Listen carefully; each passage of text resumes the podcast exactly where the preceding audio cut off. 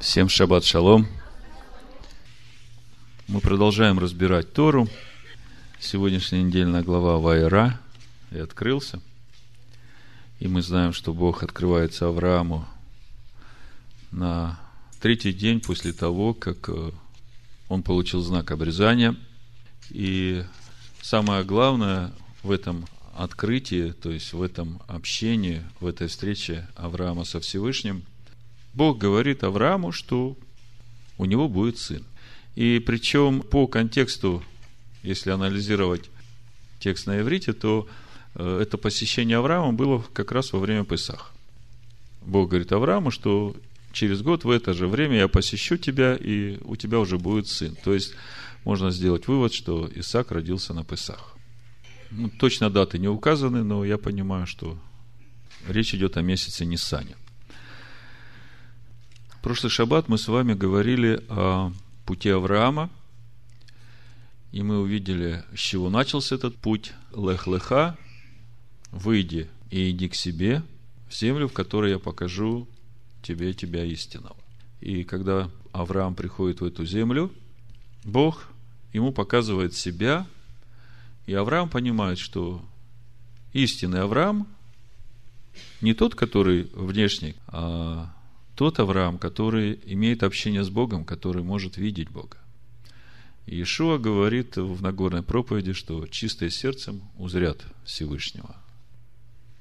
Авраам начал двигаться в этом направлении, и когда Бог уже разговаривает с Исаком, это дальше будет, там мы будем смотреть в 26 главе, Бытие, 4 и 5 стих написано, «Умножу потомство твое, как звезды небесные, и дам потомство твоему все земли сии, и благословятся в семени твоем все народы земные».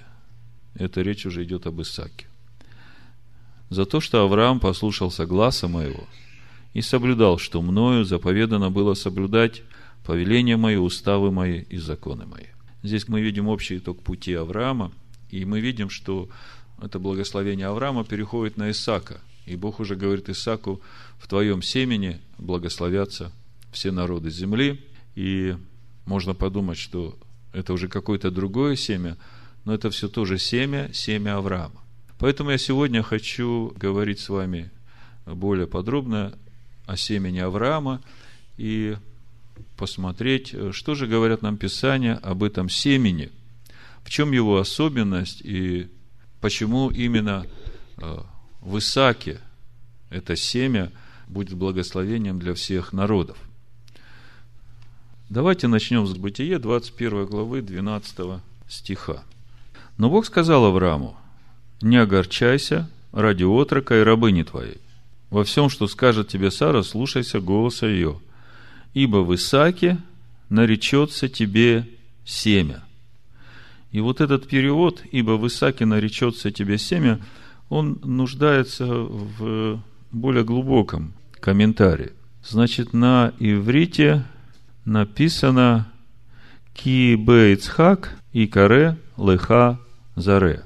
И вот это Икаре от слова Вайкра, помните, когда мы говорили о сотворении, шести днях творения, мы там говорили, что Бог сушу Вайкра призвал исполнять функцию земли.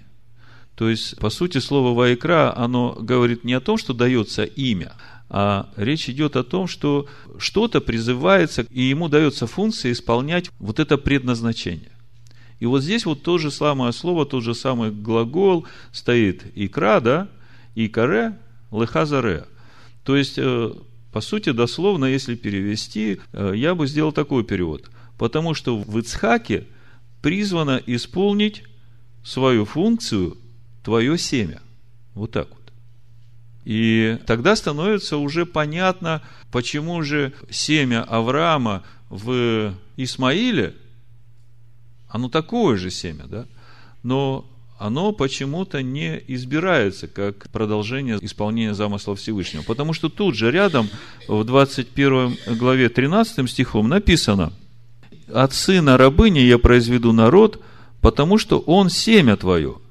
Э, дословно написано ки зараха гу. То есть, э, потому что он семя твое. И речь идет о Ишмаиле, да, Измаиле.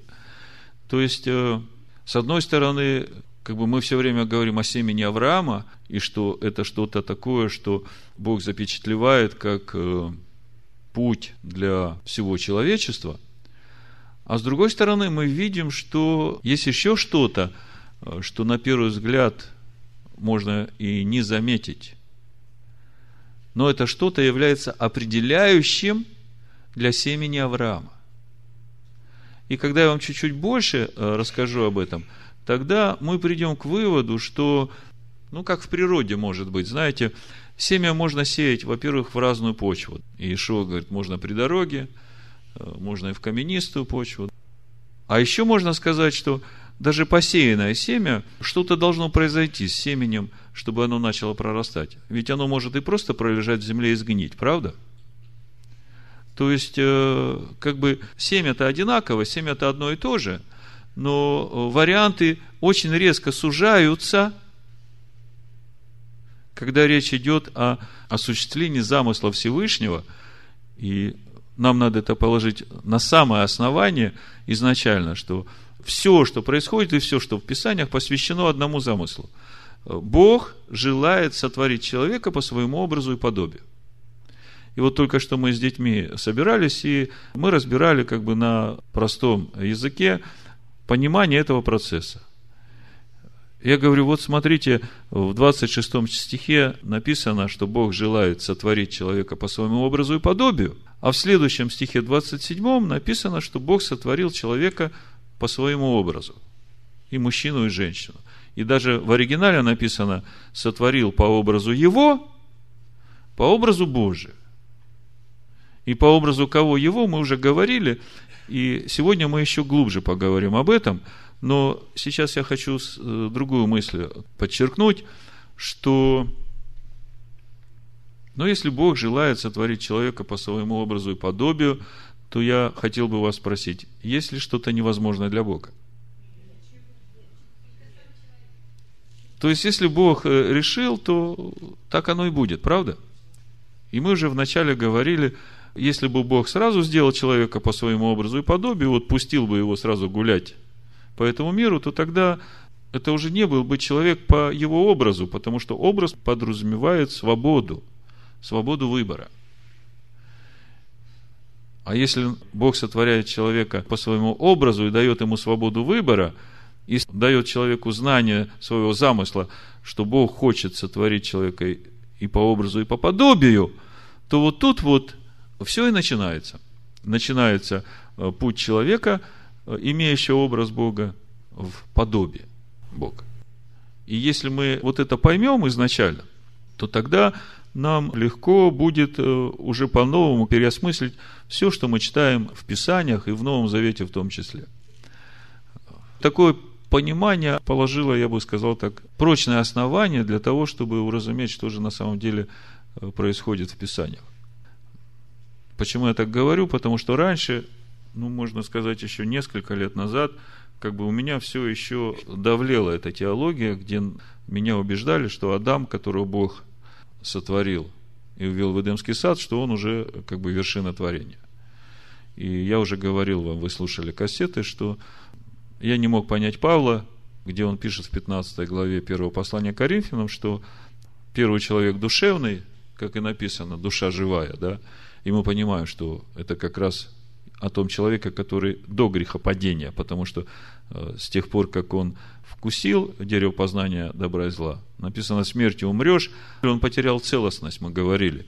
И суть потери этой целостности мне сейчас более понятна. Я бы сказал так, если внешний человек – это образ Бога, а вот это внутреннее лицо человека – это как э, то семя, которое суть Машех, да, суть Сын Бога – мы сейчас будем об этом говорить, это как раз вот то, что должно привести человека в подобие Бога, то когда он вкушает, нарушает запрет Бога, то вот это семя умирает. То есть оно вложено в человека, чтобы оно начало расти через познание в Эдемском саду дерева жизни. То есть человеку были созданы идеальные условия. А когда Адам вкушает, это семя, оно получает ущерб – и в итоге замысел-то Бога остается. Богу в человеке надо произвести какое-то движение. Вот я думал для себя, ну что являлось тем движущим мотивом, что вдруг это семя, которое во мне, и как мы увидим, оно есть в каждом человеке, вдруг оно ожило, вдруг начало жить, вдруг оно начало расти. Ясно, что оно сразу не может вырасти в полноту. Но вот что двинуло это семя внутри меня начать расти? Когда мы над этим начинаем размышлять, мы понимаем, что, во-первых, первопричина всему – это вера в то, что Ишо искупил все мои грехи вот своей кровью. И это раскрыло это семя к росту. И я прошу, чтобы он вошел в меня и начал вести меня по жизни. И вот это как раз суть того, что это семя начинает расти. И, и моя душа, которая внешнему человеку, нефеш, в итоге становится той землей, в которой должно расти это семя. То есть душа должна, как Гаадама, как первооснова этой души Гаадама, мы говорили, да, то есть у нее функция вырастить это семя. А в итоге это же все человек. Получается, что человек, выращивая в своей душе это семя, он по сути и производит вот ту работу, что дерево, как в третий день Бог сотворил дерево и сказал, что дерево должно быть плодом, и дерево должно принести еще плоды, которых семя по роду своему.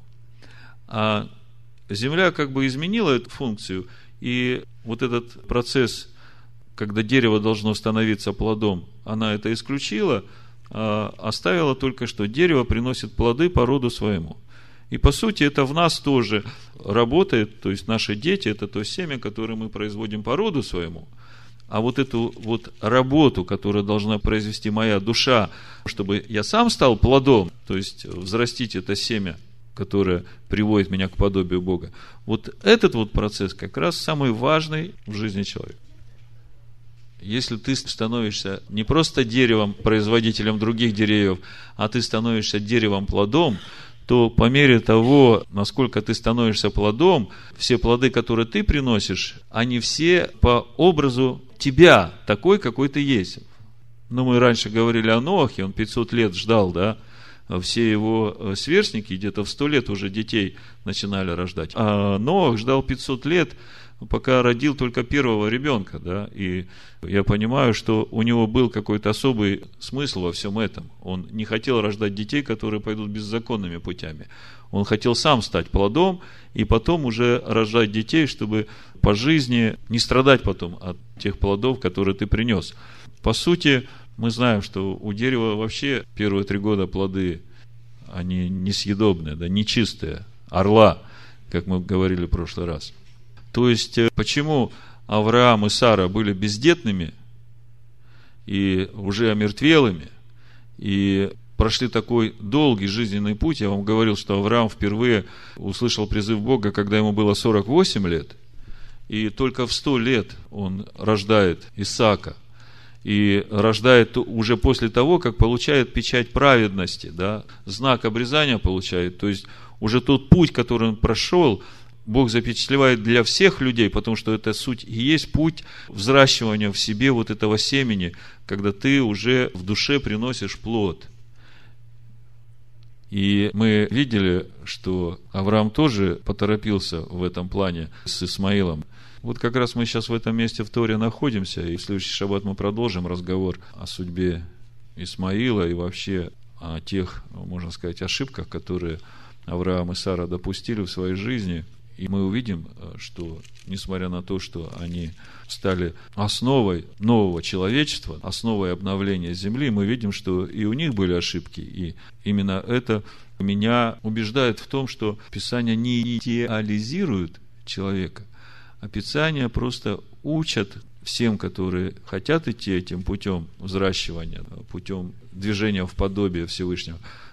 Писания раскрывают возможные варианты по которым человек может идти, и то, чем это заканчивается. Если человек вникает в это все и размышляет, тогда он может уже решить для себя, делать ему это или не делать. Человек должен видеть и понимать, что же происходит на самом деле в его жизни и в этом мире. А когда человек видит, что самое главное вообще, к чему посвящен весь этот мир, это сотворить человека по образу и подобию Бога, то тогда он уже четко и ясно должен для себя определять, двигаться ему в этой программе со Всевышним, или же он будет двигаться по своему плану. Вот э, мы сейчас с детьми об этом поговорили, я им дал задание нарисовать Эдемский сад, дерево познания добра и зла и дерево жизни, и человека – ну, в нескольких стадиях, допустим. Один, который размышляет, откуда ему есть и каким путем ему идти. Один, который, как он выглядит, когда он съел от дерева познания добра и зла. И другой, как он выглядит, когда он начал есть от дерева жизни. То есть я им вот эту картину все разрисовал и говорю, вот вы сейчас, по сути, вы в том же самом месте. Чтобы вы понимали, для чего вы живете в этом мире, вы должны осмыслить суть этого процесса. Бог хочет вот так – Бог хочет, чтобы человек пришел в подобие, имея образ. А человеку дана свобода выбора. Человек может идти в этом замысле Бога к подобию, а может не идти, может идти своим путем. И в этом мире его как бы никто не судит за это. Но когда придет конец его жизни, тогда ему надо будет дать ответ за те силы, которые ему даны были для того, чтобы идти в подобие, на что он их растратил – то есть сама-то жизнь, она же не ниоткуда взялась, она же питается от источника, который один, который и есть тот, который желает сотворить человека по своему образу и подобию. А если человек, питаясь от этого источника, растрачивает напрасно эти ресурсы, то отвечать-то надо кому-то. Хорошо, это такое отступление было. Значит, э, мы остановились на Бытие 21 главе, 12-13 стих. И в 12 стихе мы читаем, что в Исаке наречется тебе семя. И вот это наречется, там стоит глагол «ваекра», который подразумевает не просто давание имени, а исполнение функции. То есть, именно в Исааке твое семя исполнит ту функцию и предназначение, к которому я вообще направляю все человечество в семени твоем благословятся все народы. И дальше в следующем стихе про Ишмаэля написано, Бог говорит, Ишмаэля я тоже благословлю, потому что и он семя твое. Но мой замысел будет исполняться в Исаке. И вот я хочу сегодня посмотреть вместе с вами, почему именно в Исаке. Что же являлось тем основополагающим, что предопределило развитие вот этого замысла по сотворению человека по подобию Бога именно в Исаке. Ну, может быть, сразу я и скажу, что определило. Подумайте, мы сейчас говорим не только об Аврааме и Саре, не только об Аврааме и Исааке. Мы сейчас говорим о нас, и мы говорим о семени, которое семя Авраама. И чуть позже мы разберем подробнее семя Авраама. Так вот, э, семя как таковое, семя Авраама, оно может быть везде. И в Колоссянах 1.27 мы прочитаем, что оно вообще есть в каждом человеке. Но оказывается, не в каждом человеке это семя прорастает. И у меня вопрос, почему именно в Исаке это семя исполнит функцию, да, которую Бог предусмотрел, а не в Ишмаэле? И как следствие, почему в одних людях это семя мертво до сих пор, да, и они мертвы по преступлениям, а почему в других это семя вдруг начинает расти и исполняется то дело, которое Бог определил как путь жизни для всех народов. То есть они становятся народами, принадлежащими Аврааму. То, о чем мы вчера говорили. Так вот, чтобы вас долго не мучить, определяющим является чрево, которое приняло это семя Авраама, чтобы взрастить.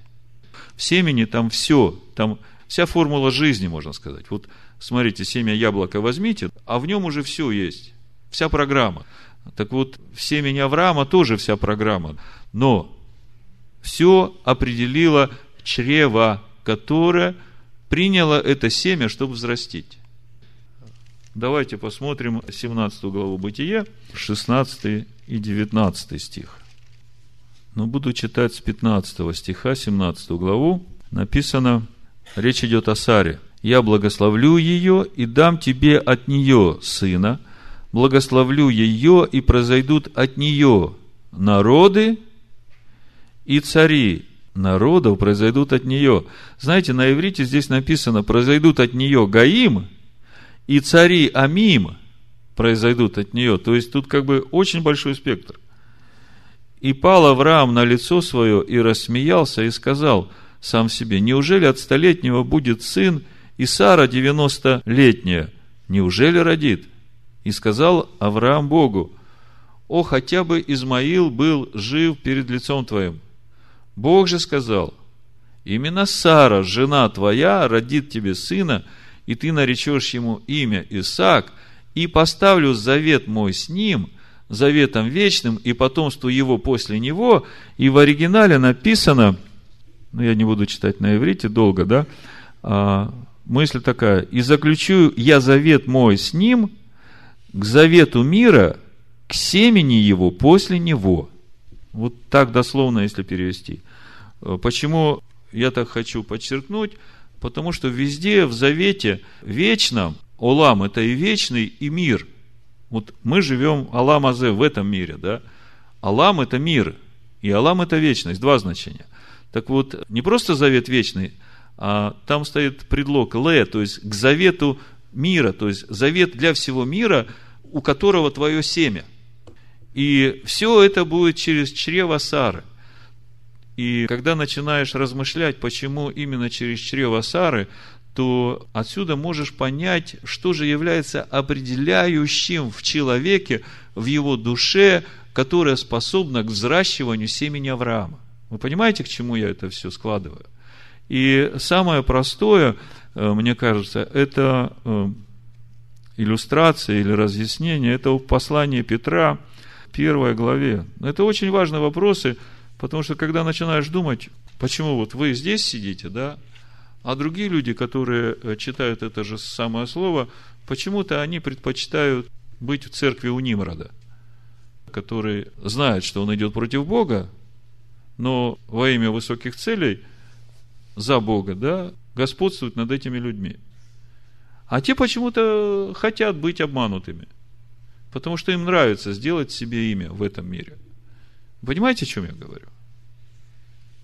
Так вот, э, в третьей главе Э, первого послания Петра, мне кажется, очень емко сказано о сущности Сары. И я в этом вижу вот эту суть того чрева, которое способно родить и взрастить вот это семя Авраамова, в котором исполнится замысел Всевышнего. Потому что, если так посмотреть, семени Авраама, Зареха, да, даже в Писаниях мы сейчас будем читать, после того, как Сара умрет, там у него еще там столько-то жен было, и столько-то детей родилось, и все семя Авраама. Но, как мы видим, ни о ком из них в Писаниях мы не видим, что через них определяется путь жизни, а только через Исаака. И только потому, что это семя Авраама было рождено чревом Сары. Так вот, с первого стиха буду читать. Также и вы, жены, повинуйтесь своим мужьям, чтобы те из них, которые не покоряются слову, житием жен своих без слова приобретаемы были, когда увидят ваше чисто богобоязненное житье. Ну, немножко прокомментирую сразу, чтобы потом не возвращаться. Вы помните, что когда Бог сотворил человека, привел его в Эдемский сад, он был один, и Бог сотворил животных и провел их всех перед э, Адамом. Адам дал им всем имена, и, кстати, там, опять же, не имена давал, как назвал, а Вайкра, то есть он раскрывал функции каждого животного, давая им имена. То есть там процесс шел такой очень глубокий.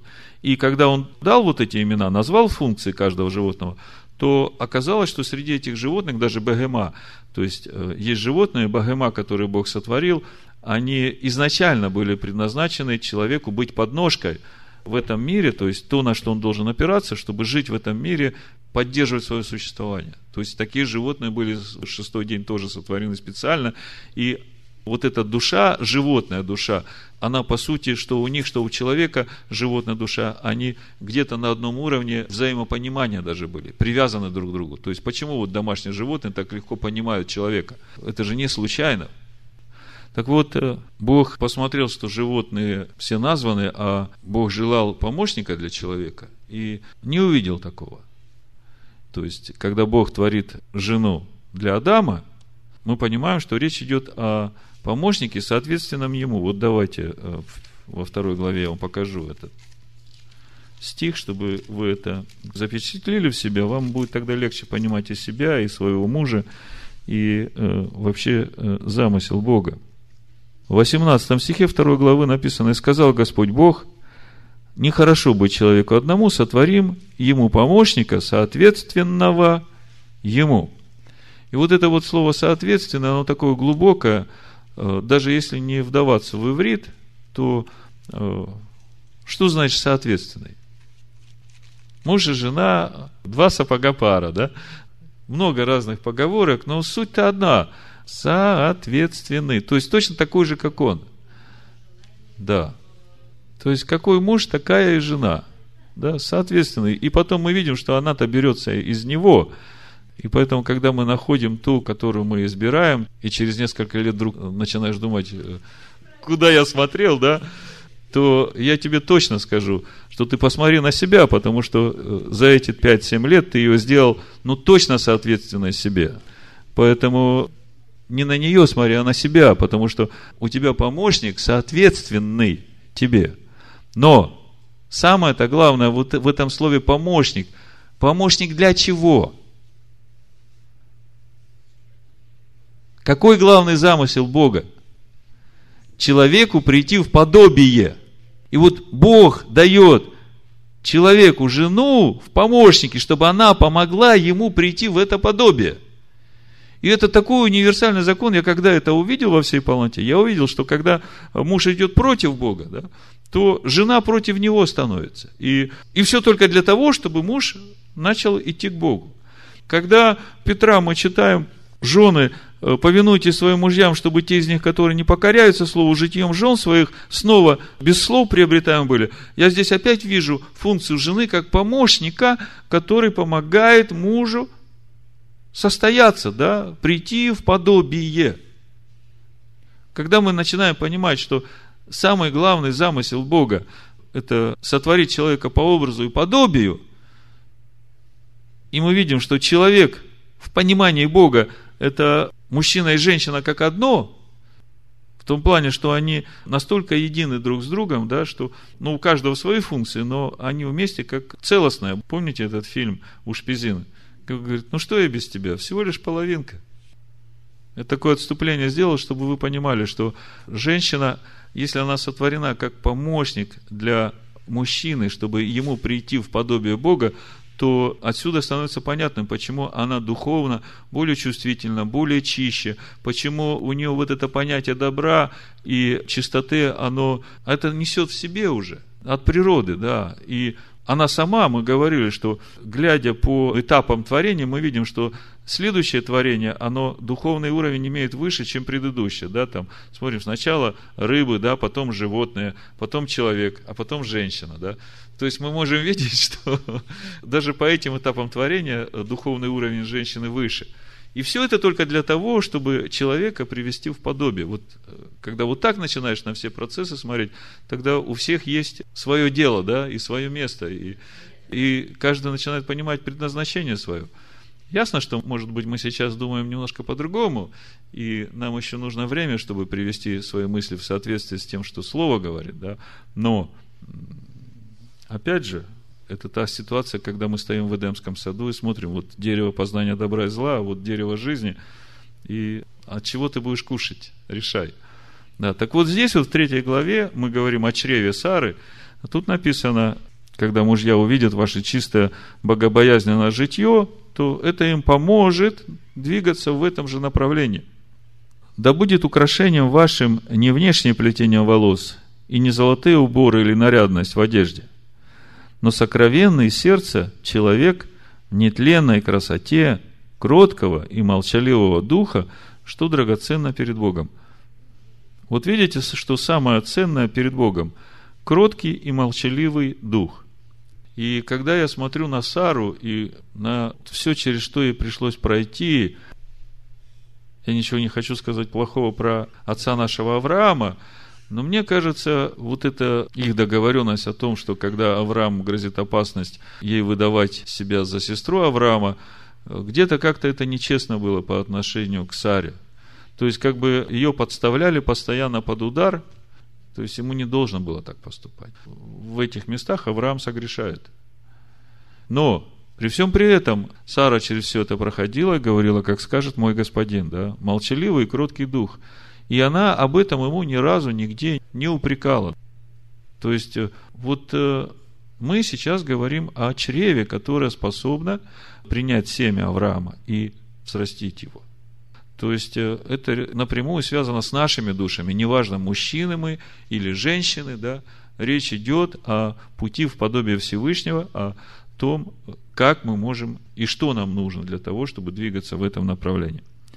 И вот в пятом стихе дальше Петр пишет, «Так некогда и святые жены, уповавшие на Бога, украшали себя, повинуясь своим мужьям. Так Сара повиновалась Аврааму, называя его господином. Вы дети ее, если делаете добро и не смущаетесь ни от какого страха. Вот оно, видите как? Уповай во всем на Бога. Не смущайся ни от какого страха. Будь молчаливым и кротким духом. И это самая благоприятная среда для того, чтобы семя Авраама в тебе росло. Амен. Ну и чтобы совсем ясно представлять себе чрево, способное взрастить семя Авраама, как бы дать полную характеристику этого чрева и отношение этого чрева к семени, которое оно приняло. Думаю, следует посмотреть на горную проповедь Иешуа, на заповеди блаженства, которые как нельзя лучше дают нам характеристику того чрева, которое способно взрастить это семя Авраама, которое несет в себе все подобие Бога, и чрево, которое идет этим путем, оно как раз и приходит в подобие Всевышнего. Давайте посмотрим на эти заповеди, я просто прочитаю, и вы увидите и прочувствуете, каким должно быть отношение чрева к семени Авраама, чтобы оно росло. Блажены нищие духом, ибо их есть Царство Небесное. Блажены плачущие, ибо они утешатся. Блажены кроткие, ибо они наследуют землю. Блажены алчущие и жаждущие правды, ибо они насытятся. Блажены милостивые, ибо они помилованы будут. Блажены чистые сердцем, ибо они Бога узрят. Вот таким должно быть отношение чрева в семени Авраама, чрево, способное взрастить семя Авраама, или, скажем, нашей души, к Слову Бога, которое есть во всей полноте в семени Авраама, ведущем человека как душу живую, в человека как подобие Бога, как Господь с неба. Теперь осталось нам поговорить о семени Авраама. И я начну этот разговор с 51 главы Исаия. Мы как бы очень хорошее основание положили уже об Аврааме. В прошлый раз мы говорили о том, какой путь он прошел и как Бог поставил печать на этом пути для всех человеков. Сейчас мы поговорили немножко о Саре – и при всем при этом мы видим, что Писание не идеализирует ни Авраама, ни Сару. Они раскрывают человека такой, как он есть, и у каждого из нас свои недостатки и проблемы. Бог не видит это проблемой. 51 глава Исаия, с 1 по 7 стих я прочитаю, и потом мы будем говорить о семени Авраама. «Послушайте меня, стремящиеся к правде». На иврите написано «к праведности», цедек – ищущие Господа. Обратите внимание, начинается обращение к тем, кто стремится к праведности. Да? Взгляните на скалу, из которой вы иссечены, и в глубину рва, из которого вы извлечены. Посмотрите на Авраама, отца нашего, и на Сару, родившую вас. Ибо я призвал его одного, и благословил его, и размножил его. Помните, и Аврааму, и Саре было сказано, что от тебя произойдут многие гаим. И вот к ним всем обращение. И это как раз те, которые стремятся к праведности. Так Господь утешит Сион. И в прошлый раз мы говорили, что Бог говорит Аврааму, что вот этот путь я, Эльшадай, я его запечатываю, да, ставлю предел этому пути и говорю, вот это путь жизни для всех человеков, и я этот путь буду умножать Меот, меот, очень-очень, беспредельно, да? То есть, э, идет просто копирование этого пути для всех человеков. То есть, вот что Бог будет делать. И здесь пророк уже обращается ко всем, которые имеют семя Авраама и движутся, идут по этому пути. Третий стих. Так Господь утешит Сион, утешит все развалины его. То есть, так Господь утешит Сион. Вот этим семенем Авраама, которое взращивается и будет взращено, именно этим, да, Бог утешит Сион, утешит все развалины его, сделает пустыню его, как рай, и степь его, как сад Господа, радость и веселье будет в нем славословие и песнопение. Послушайте меня, народ мой, и племя мое, преклоните ухо ко мне, ибо от меня произойдет закон, и суд мы поставлю во свет для народов. Правда моя близка, спасение мое восходит, и мышца моя будет судить народы, острова будут уповать на меня и надеяться на мышцу мою, поднимите глаза ваши к небесам и посмотрите на землю вниз, ибо небеса исчезнут, как дым, и земля обветшает, как одежда, и жители ее также вымрут, а мое спасение прибудет вечным, и правда моя не пристанет. И дальше написано, послушайте меня, знающие правду, а в иврите написано «Ядеа цедок», познавшие праведность. Народ, у которого в сердце закон мой. Видите, начало обращение к тем, которые стремятся к праведности, которые идут этим путем, и заканчивается тем, что идущие, они в итоге познают праведность. И суть познания этой праведности – народ, у которого в сердце закон мой. Видите, да? То есть, семя Авраама, которое в последней стадии своего роста, это в сердце закон мой – то есть это конечная стадия прихода в подобие Бога, будем так говорить. И дальше Бог говорит, не бойтесь поношения от людей и злословия их не страшитесь. Ну, я бы читал и дальше, но самое главное, что мне хотелось вот этими семью стихами показать вам, что суть семени Авраама – это суть тех, которые начинают стремиться к праведности, и в конечном итоге они познают эту праведность и как свидетельство, это закон в сердце.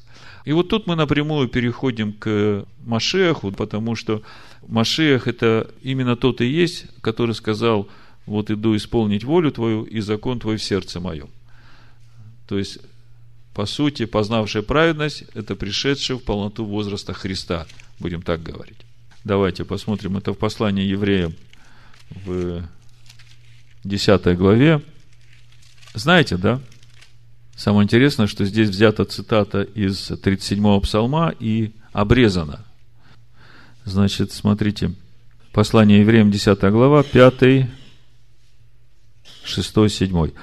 «Посему Христос, входя в мир, говорит, жертвы приношения ты не восхотел, но тело уготовал мне, всесожжение жертвы за грех не угодно тебе.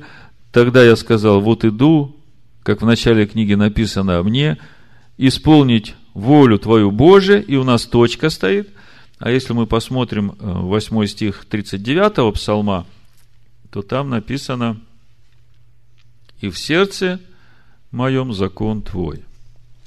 В синодальном переводе это 39 стих, а в латышской Библии, наверное, 38, да? Вот там в 9 стихе написано «Я желаю исполнить волю Твою, Боже мой, и закон Твой у меня в сердце». То есть мы вплотную подошли к Машеху, мы вплотную подошли к семени Авраама, мы видели в 51 главе Исаия, что те, которые считают отцом своим Авраама, Бог говорит, смотрите, с какой скалы я вас высекаю, посмотрите на Авраама, отца вашего, и на Сару, я их одних избрал, и это относится ко всем, которые стремятся к праведности. И в конце он говорит, вы, познавшие праведность, у которых в сердце закон мой, не бойтесь и не страшитесь поношения от народов. То есть это напрямую к вам сейчас относится, потому что нас обвиняют постоянно в том, что мы законники, да, иудействующие, да. Иудействующие мы или нет, это Бог рассудит. А вот э, те, которые семя Авраама, у них в сердце закон Бога. Давайте Галатам, третью главу.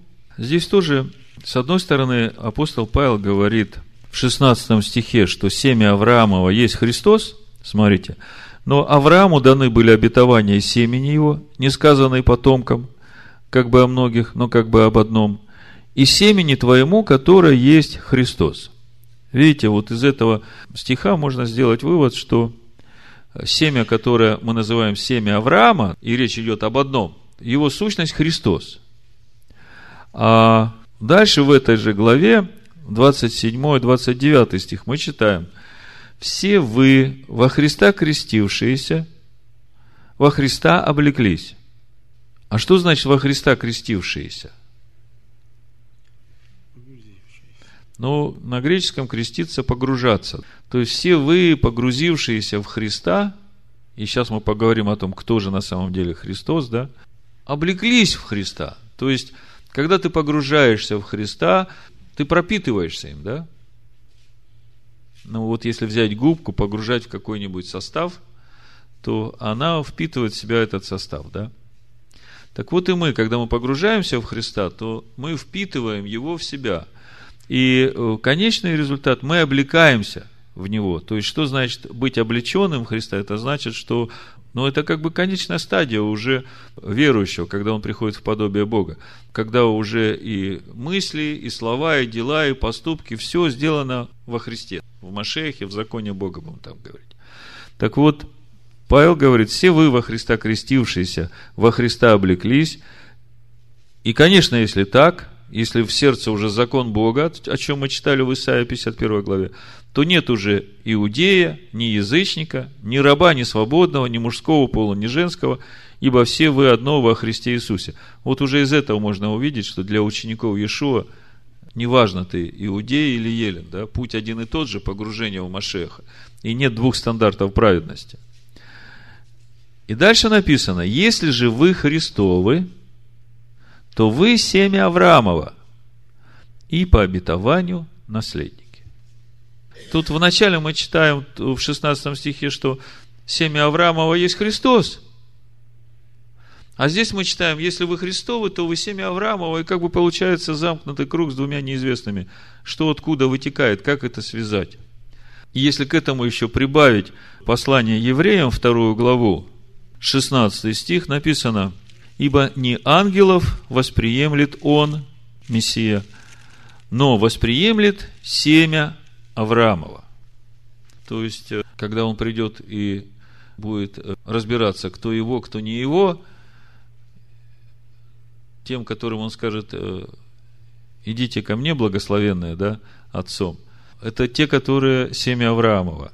А тем, которым он скажет, отойдите, я не знаю вас, это те, которые думали, что они тоже семя Авраамова и называли себя, а по сути не оказались семенем Авраамова. Так вот, э, что же такое семя Авраамова, которое есть Христос, и почему, если мы Христовы, мы семя Авраамова, давайте немножко глубже на это посмотрим. До этого года, когда мы начали читать Тору, до конца я не мог связать Сына Человеческого, сущего на небесах, и Сына Бога.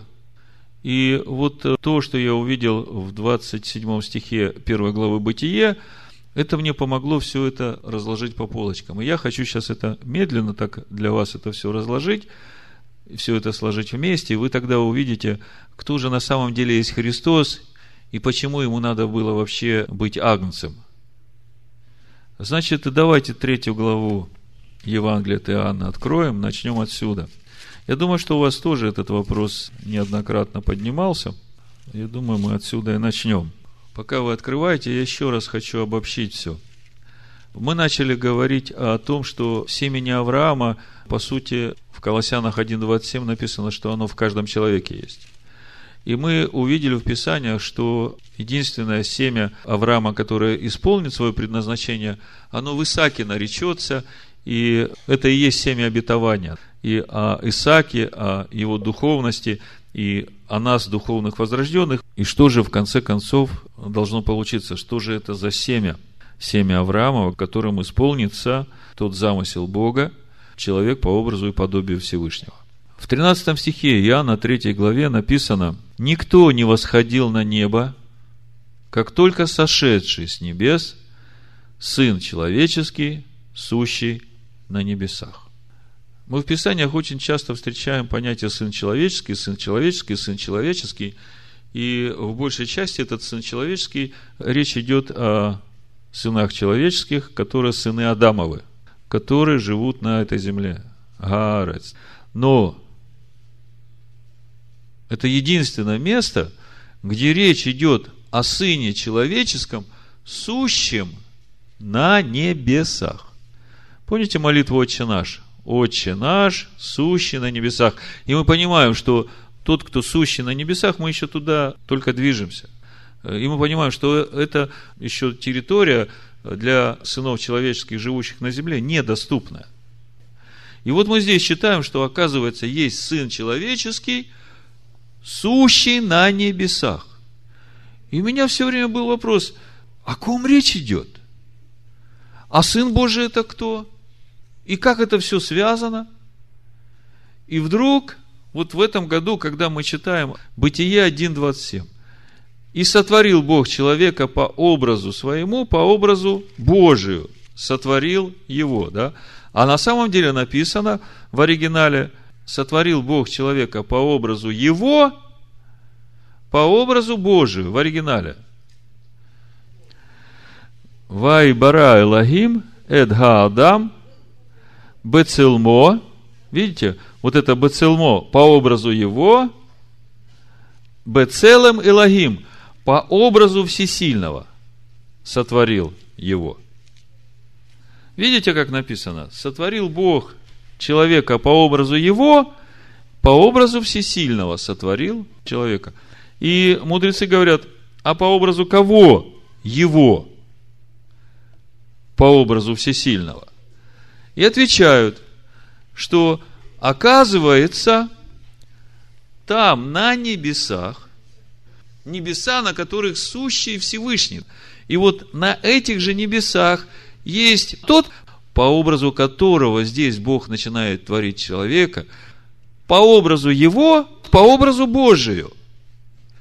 И когда я в 17 главе Евангелия от Иоанна читаю такие слова, я наконец-то начинаю понимать, что же на самом деле здесь Иешуа говорит в пятом стихе. «И ныне прослав меня ты, Отче, у тебя самого, славою, которую я имел у тебя прежде бытия мира. Оказывается, до начала творения этого мира у Бога был и есть Сын человеческий по образу и подобию Всевышнего. Полное.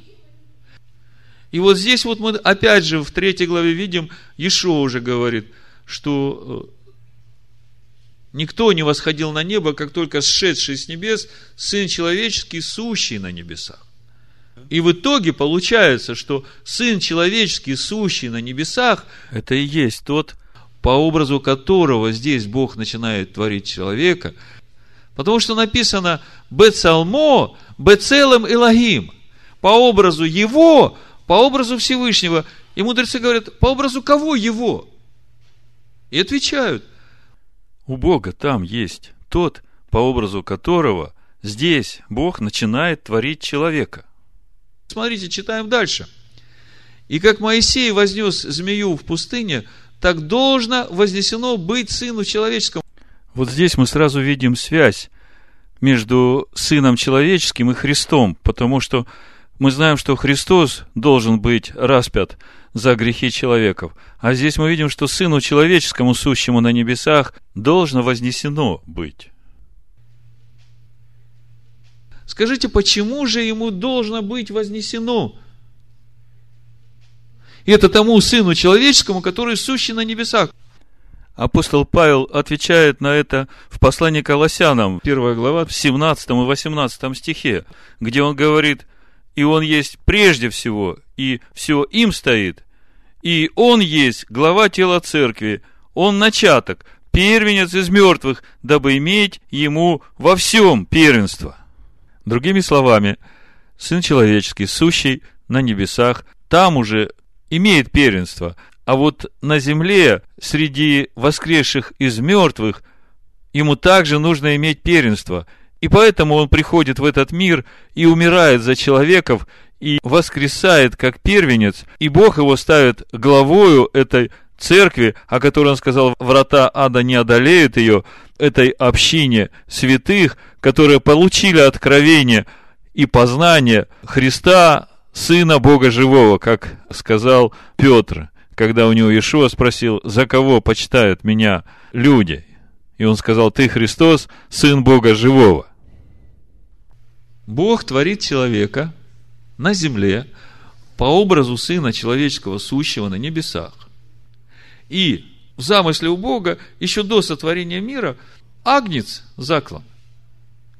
И все это именно для того, чтобы этот Сын Человеческий, полнота божества телесно, давайте еще немножко о нем почитаем, чтобы вас утвердить. Колоссянам первую главу откроем, поподробнее поговорим об этом Сыне Человеческом – и многие вещи, которые для вас раньше казались загадкой и тайной, вдруг сейчас начнут становиться вам совершенно понятными. Смотрите, 13 стих. «Избавившего нас», Колоссянам 1 глава, 13 стих, «избавившего нас от власти тьмы и введшего в царство возлюбленного Сына своего», речь о Сыне идет, да? «Которым мы имеем искупление кровью Его и прощение грехов, который есть образ Бога невидимого, рожденный прежде всякой твари. Ибо им создано все, что на небесах и что на земле, видимое и невидимое, престолы ли, господство ли, начальство ли, власти ли, все им и для него создано. И он есть прежде всего, и им все стоит. Раньше я думал, непонятно, как это им и для него все создано. Теперь я понимаю, что им это не то, что значит, то есть он это делает, а им, как э, вот этими духовными конструкциями, которым стоит этот мир, потому что он есть Слово Бога. И я теперь понимаю, почему для него. Потому что в конечном итоге Бог хочет сотворить человека по образу и подобию Бога, то есть как бы вот тот образ, который у него, умножить здесь, в этом мире. И для кого? Для того, который у него сущий на небе он первооснова, да, он тот, с которого Бог начинает им, через него и для него делать этот мир, да, изначально. И мы, главный замысел во всем этом, потому что Бог хочет нас сделать по образу, а потом и привести к его подобию. И вот, чтобы нам прийти к его подобию, ему надо будет прийти в этот мир и умереть за все наши грехи, то есть разрушить власть вот этой орла Нефеш – вот этой необузданной животной силы в нас, чтобы дать нам способность и начать вот этот процесс взращивания семени Авраама в нас, которое есть Христос. Так вот, мы сейчас разбираем о том, кто такой Христос, да? И пришли к Сыну Человеческому, сущему на небесах.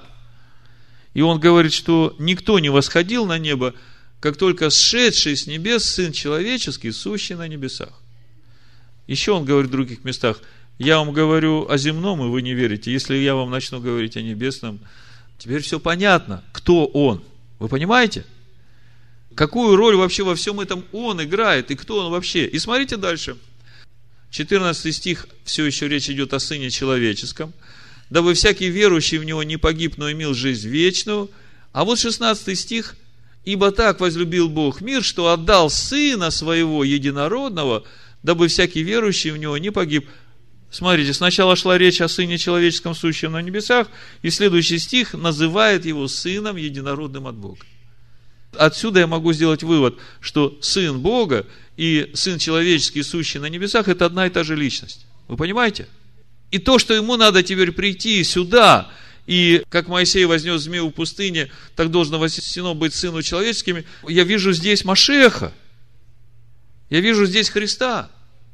Вот тут вот, в этот момент, я наконец-то понял, что понял Петр в 16 главе Матвея, когда Ишуа спросил, а за кого меня люди почитают? Давайте посмотрим, и я думаю, что на этом закончим. Матвея 16 главу откроем. Буду читать с 13 стиха. Пришед же в страны Кесария Филипповой, Ишуа спрашивает учеников своих, за кого люди почитают меня, сына человеческого? Они сказали, одни за Иоанна Крестителя, другие за Илью, иные за Иеремию или за одного из пророков. Послушайте, все эти сущие от земли, правда? Он говорит им, а вы за кого почитаете меня? Симон же Петр, отвечая, сказал, ты, Христос, Сын Бога Живого. Как часто мы читали эти слова, и они у нас уже как формула звучат, и мы совсем не понимали, что же стоит за этими словами. И теперь мы увидим, кто же такой Христос. Он не просто Сын Бога Живого, а Он и есть этот Сын человеческий, сущий на небесах, по образу которого здесь Бог начинает творить человека, и в конечном замысле этот человек должен прийти в подобие этого Сына Человеческого, сущего на небесах, через то, что Он придет и начнет жить внутри нас и приведет нас в это подобие. Об этом Он говорит дальше. Тогда Ишуа сказал ему в ответ, «Блажен ты, Симон, сын Ионин, потому что не плоть и кровь тебе открыли это, но Отец мой, сущий на небесах. То есть, вот это откровение человеку может дать только Бог. Умом человек к этому не придет. И смотрите, что дальше. Ишо говорит, и я говорю тебе, ты Петр, и на сем камне я создам церковь мою, и врата ада ее не одолеют. Смотрите, Ишуа говорит, вот на этом откровении, что я, Христос, Сын Бога Живого, то есть на познании этого откровения, через познание этого откровения я создам эклезию, то есть собрание святых, которое будет иметь это откровение. И вот это собрание святых не одолеет ад. То есть, во-первых, мы видим, что он говорит, что я создам, не император Константин, и не кто-то другой, да, а он это делает. И тут же мы видим, как он это делает. Он говорит, на этом откровении. То есть, суть в том, что люди будут познавать, кто такой Христос, Сын Бога Живого, и через это познание приходить в подобие Его. Не просто знание о том, кто Он, а познание Его. Об этом у Исаия написано. Через познание Его Он, праведник, оправдает многих – и грехи их на себе понесет. Помните, где это написано? 53.11. 53.11. Исайя 53.11.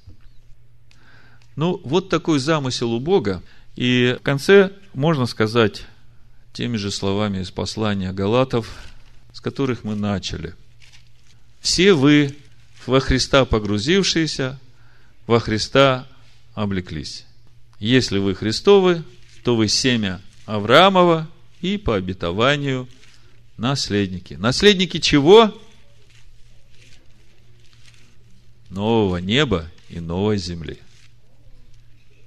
Амен. Амен. Амен. Амен. Амен. Амен.